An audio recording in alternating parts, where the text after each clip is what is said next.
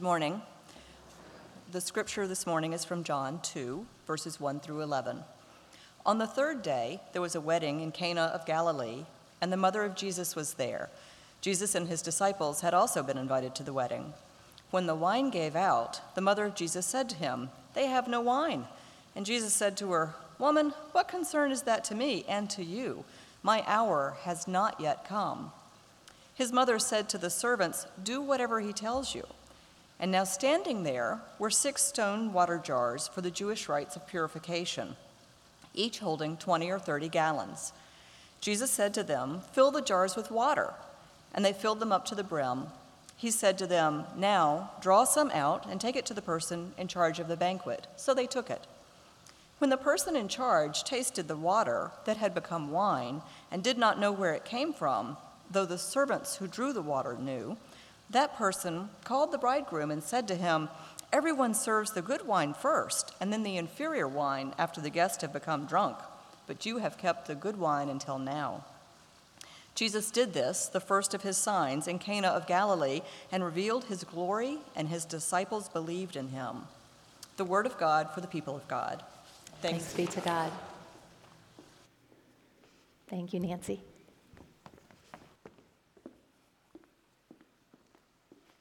Good morning. It's good to see you. It's funny to sit there and not turn around. So, you're here. And it's cold outside, so this is terrific to all of you. Welcome. I wonder if you'd bow your heads and pray for me and with me this morning. Holy God, it is good to be here. It is good to gather with a community of Christ, people that are hungry to figure out what is it that you call us to do, where do you point us to, how can we encounter you in our lives. And I pray now, God, that you would take the words that I have prepared and make them yours. Because if you are present, then we will learn and we will grow. Open our hearts and minds, I pray. I pray this in the name of Christ.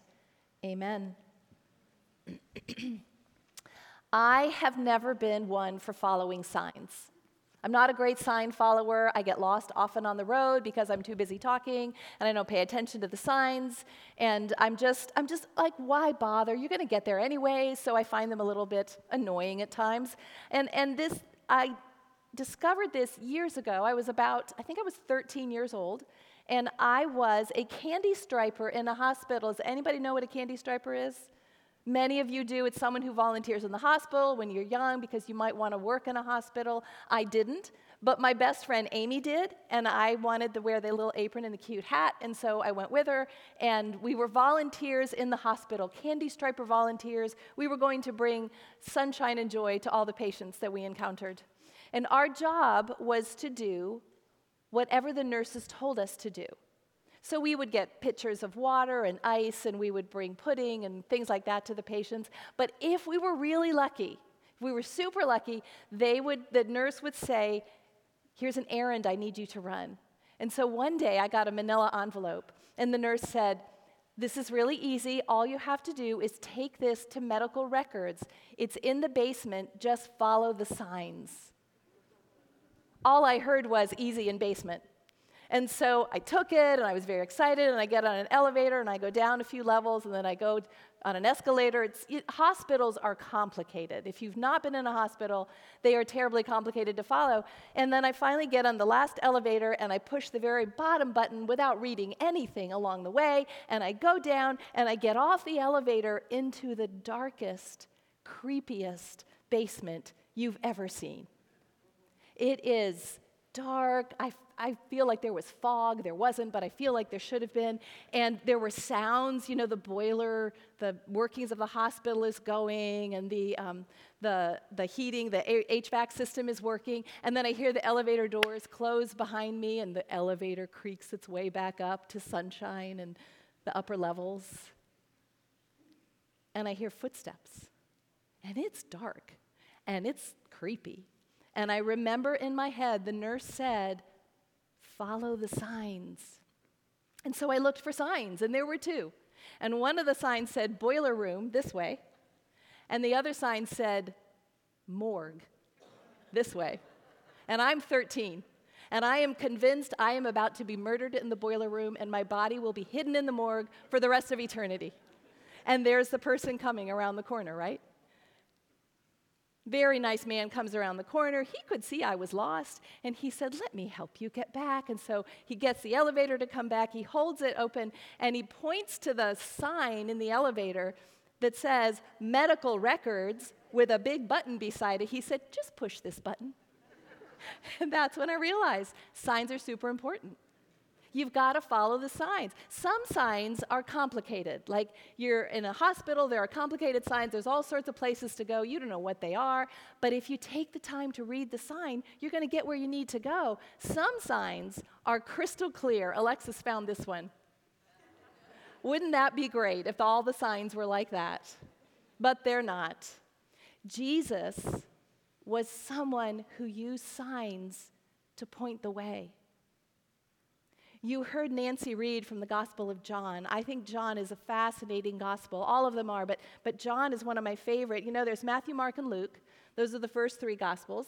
And then there's John. It's a little bit different than the other Gospels.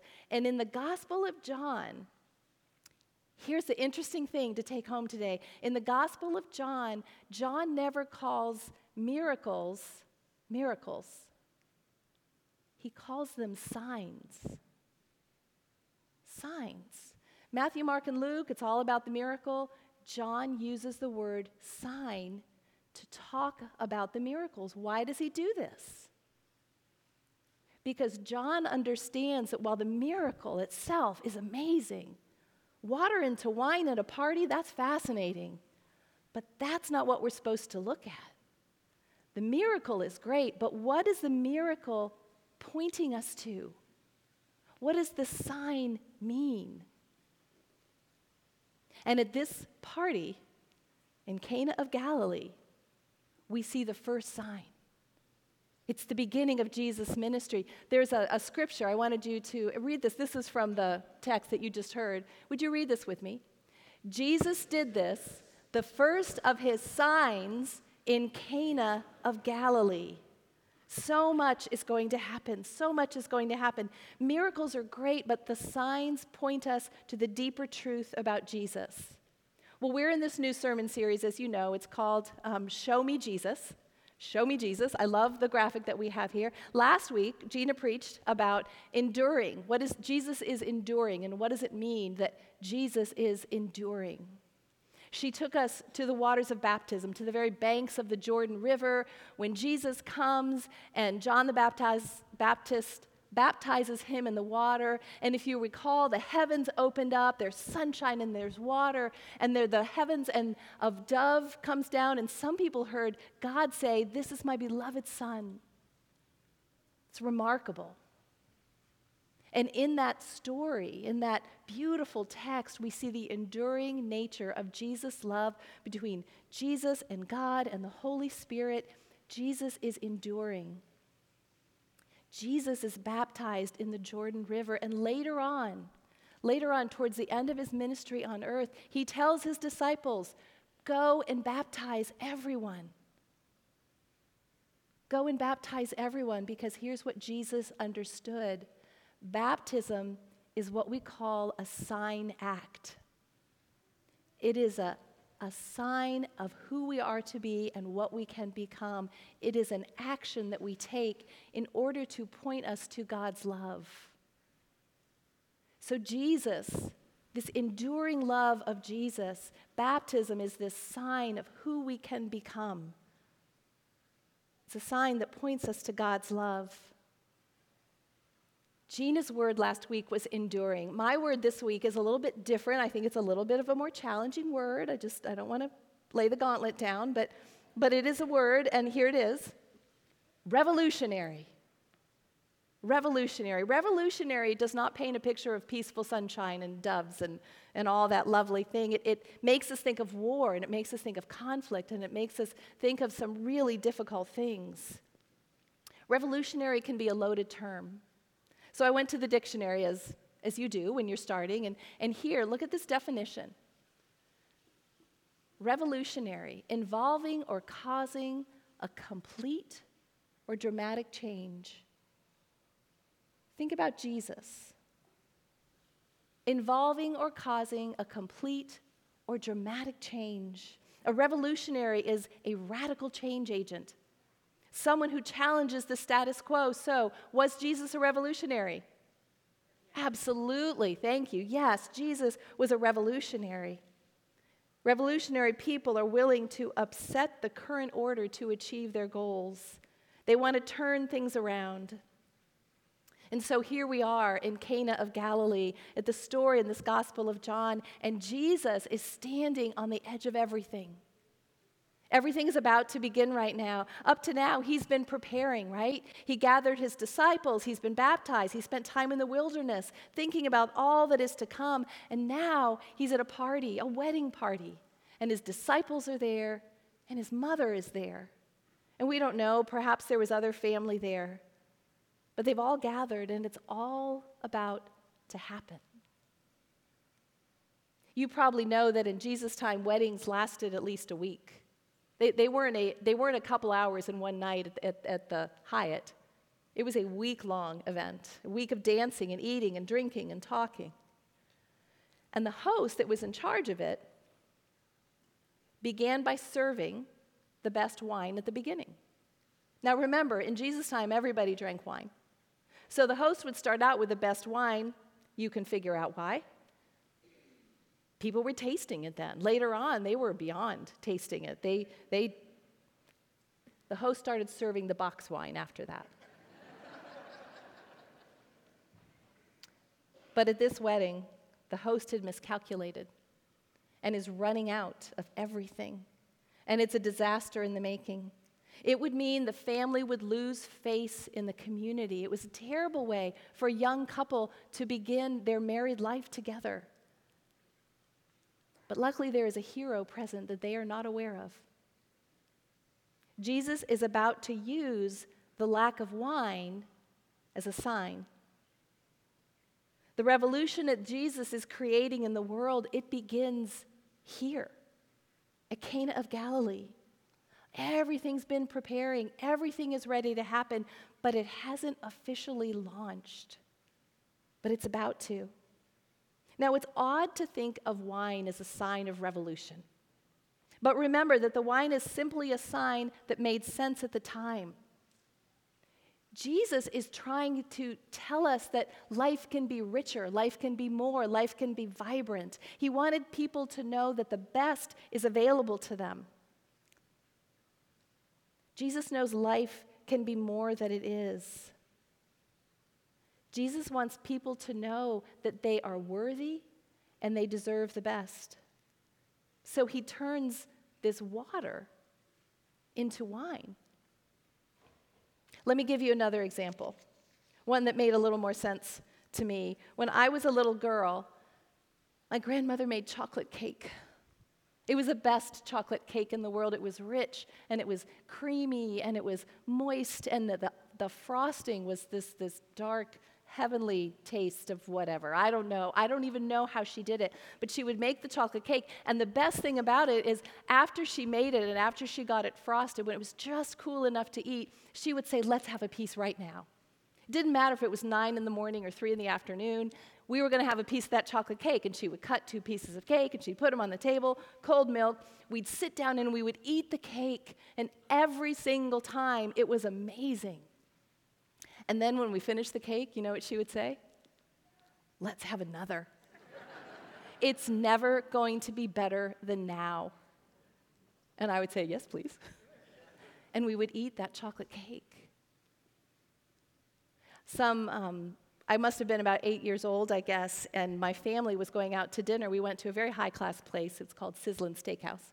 And it was all you can eat, right? And at the buffet table, I'm, I'm eight. At the buffet table, there is this plethora of desserts. And my dad says, You can have whatever you want. I was like, Wow, they had chocolate cake. So I took the biggest piece of chocolate cake that was there because I was greedy. And I sat down and I, and I took my first bite of chocolate cake, and I was so disappointed because it was terrible. It wasn't even worthy to be called chocolate cake.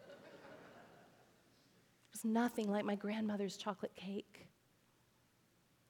Because my grandmother used the best of everything She took the time to make it. She made it with such love and such devotion, and the cake would just melt in your mouth. The point is, Jesus offers us the best. Jesus wants us to know the best of everything. Like my grandmother, Jesus didn't cut corners. Jesus is never stingy. The cake was a sign of my grandmother's love. Everything Jesus touches is better than we can do. If Jesus had turned water into chocolate cake, it would have surpassed my grandmother's. Jesus loves us with unsurpassing love. And if he can turn water into wine, imagine what he can do with us if we will allow him to change us. Have you ever had someone who helped you change? Have you ever had an experience where you had a habit that you couldn't break and somebody came along beside you and said, I'm going to walk with you? I'm going to help you change this. Have you ever needed to talk to someone and you didn't know how to do it, and, and somebody came along and said, I can help you with that? Have you ever been so lost that you couldn't figure out the direction that you needed to go, and someone came along and said, I'm here to help you do that? That's what Jesus wants to do. The revolution that Jesus brings is not a revolution with army and spears and war and violence. Jesus brings a revolution of love into the world. We are like vast, ordinary containers of water that are ripe for a miracle. We can be changed. And the way to step into the future that, that Jesus longs for us to have is to pay attention to the signs along the way sometimes physically and metaphorically. There's a man in our congregation who told me I could share his story with you. Years ago, he was um, someone who, who was in a hopeless place. He felt really desperate. He had made some poor investments with his money. He had done things that he shouldn't have done with the money, and, and he had lost literally everything. He was deeply in debt. His wife had left. He didn't know what to do. Nearly every day he drove by our church. Going to, he had multiple jobs he was trying to keep up. He would drive by the church. And one Sunday, one Sunday, he's driving by the church, and there is a sign out front that says, Saving Grace, a financial course. And he said, I swear the Holy Spirit told my hands to turn in the driveway and drive up there and go to church. And he did. He followed the sign. He followed the sign on the road and he followed the sign that Jesus was giving in his head. And he comes up the road and he comes into worship. He doesn't know anybody and he attends church and he goes to the table that's set up in the back and he signs up for the course. And he does it. He shows up every week to the course. He learns a lot of things that he had never learned before. And he is changed. And he's not just changed because he knows how to, how to manage money. He's changed because he opened up his life to what Jesus wanted to do in his life. Jesus wanted him to have the best. Jesus wanted him to be solid in life. It wasn't about helping him become somebody who was really had a whole lot of money. It was about helping him become the best person that he could be. And he, he followed the sign and then he came in and he followed the other signs of Christ. And he became somebody that he never dreamt that he could be. Jesus' revolution, his mission is to stir us up.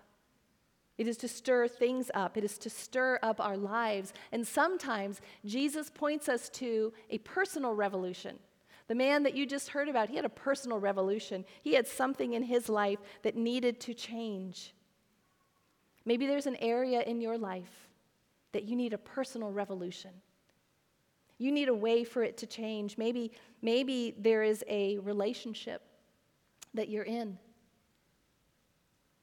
And you need to sign up and go to counseling. And you need to do the really hard things.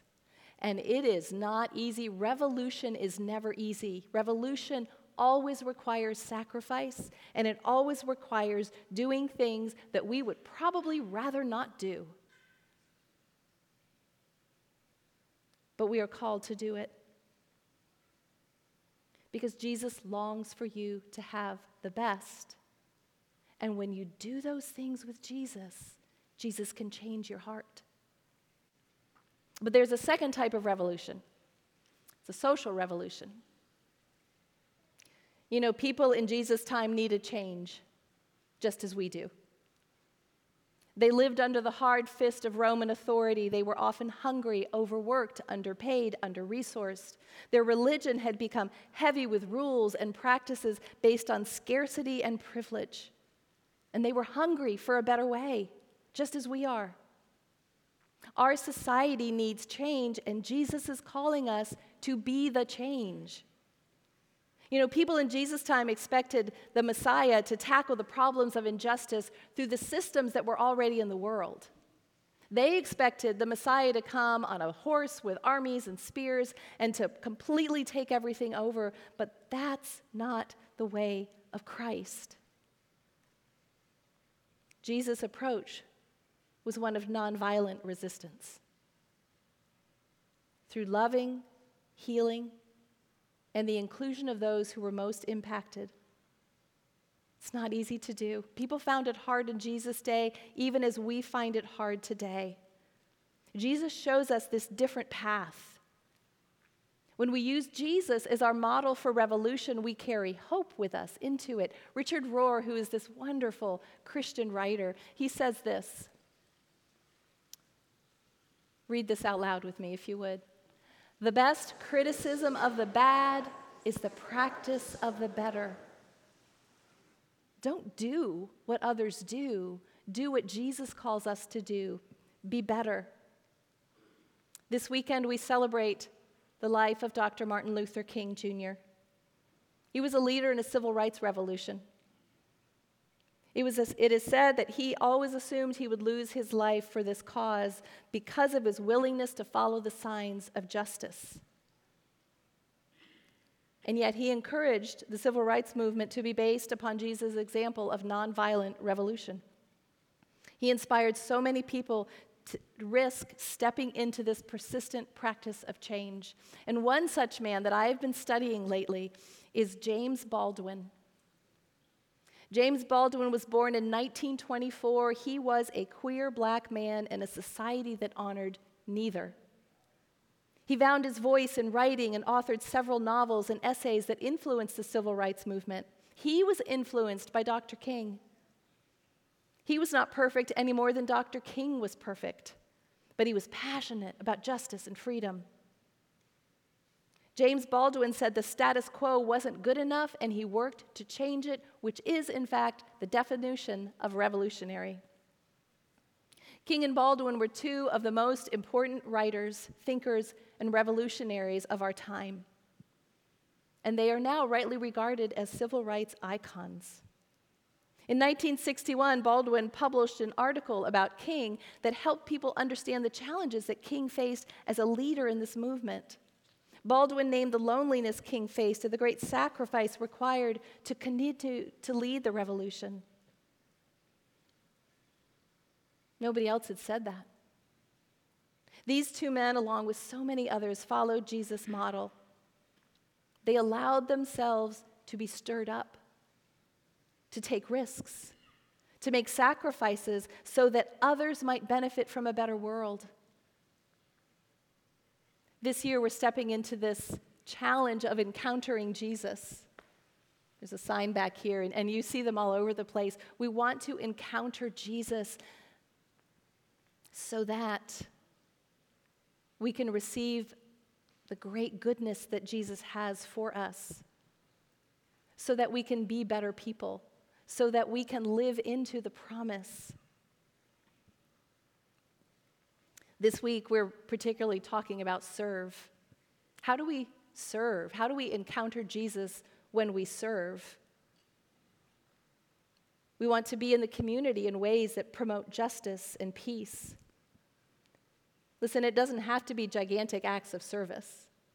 It could be something as simple as um, being kind, as making sure that when you interact with people, your best self is there interacting. It could be as simple as um, reading books to kids at Hutchison Elementary School. It could be more difficult. It could be more complicated. You could go and work in the hypothermia shelter and give some hours of your time. There are so many ways to serve. You can go you can go to the website and find out more ways, but we are called to serve. One of the signs that Jesus points us to is a life of service. What I encourage you to do tomorrow, there will be all over our TVs tomorrow, all over our computers tomorrow, all over our community tomorrow. There are opportunities to go and experience worship or a speech or an engagement on the life of Dr. Martin Luther King. Become aware of how his words and actions changed a world. So, some of you are called to be revolutionary in your personal life. And honestly, friends, that's probably harder than social revolution. When we do personal work, it's, it's hard. Some of you are called to do that personal work. Some of you are called to be revolutionary in your social life. Either is a revolution of love and joy and peace and righteousness. You know, we still talk about Dr. Martin Luther King and James Baldwin after all these years. Why do we do that? Because they changed the world. Because they followed the signs. They took risks. They embraced love. They found ways to, re- to lead a revolution of love, and their example inspires us to do the same. You know, it all started at Cana of Galilee, at a wedding, a big party. Jesus' mother turns to him and says, Hey, Jesus, it's time and after a small conversation between mother and son. It is time. And he begins this revolution of love that the world had never seen nor could ever imagine. And that revolution goes on and on and on. And it is still going on today. And it will only continue if people like you and I are willing to follow the signs that are put in front of us. Are we willing to take the risk and step in and say and do things that speak of love and justice and peace and freedom? We are the people of Christ. We are the people that want to follow this. We are the people that can go out and change the world. And my prayer for you is that you will be those people, that I will be one of those people. You know, one day, one day, I hope there'll be a room with people in it, and they will be remembering me. And I will have gone on to my greater glory. And I hope, I hope that somebody says, you know,